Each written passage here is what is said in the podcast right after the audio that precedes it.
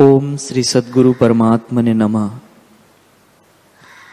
वशिष्ठ जी बोले, हे राम जी, जब संतों की संगति होती है, तब कल्याण होता है और अनात्म में अहम भाव छूट जाता है। हे राम जी, बालक की नाई हमारे वचन नहीं है। हमारा कहना यथार्थ है, क्योंकि हमको स्वरूप का स्पष्ट भान है। जब अहंता मिट जावे, तब सुखी हो। इससे अहंता का नाश करो। जब अहंता का नाश हो, तब जानिए कि चैत्य की भावना मिट गई है। हे राम जी।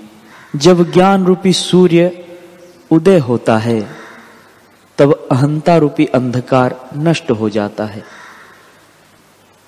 ज्ञान तब होता है जब संतों का संग और विचार विषयों से वैराग्य और स्वरूप का अभ्यास करे, इससे स्वरूप की प्राप्ति होती है। हे राम जी, जिन पुरुषों ने ज्ञान से अपना अज्ञान नष्ट नहीं किया। उन्होंने करने योग्य कुछ नहीं किया। अज्ञान से पहले अहम भावना होती है। तब आगे जगत भाषित होता है।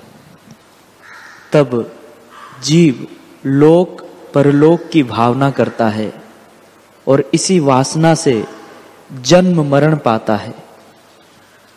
हे राम जी, जब तक हृदय में संसार का शब्द अर्थ दृढ़ है, तब तक शब्द अर्थ के अभाव का चिंतन करे और जहाँ जगत भाषित होता है, वहाँ ब्रह्म की भावना करे।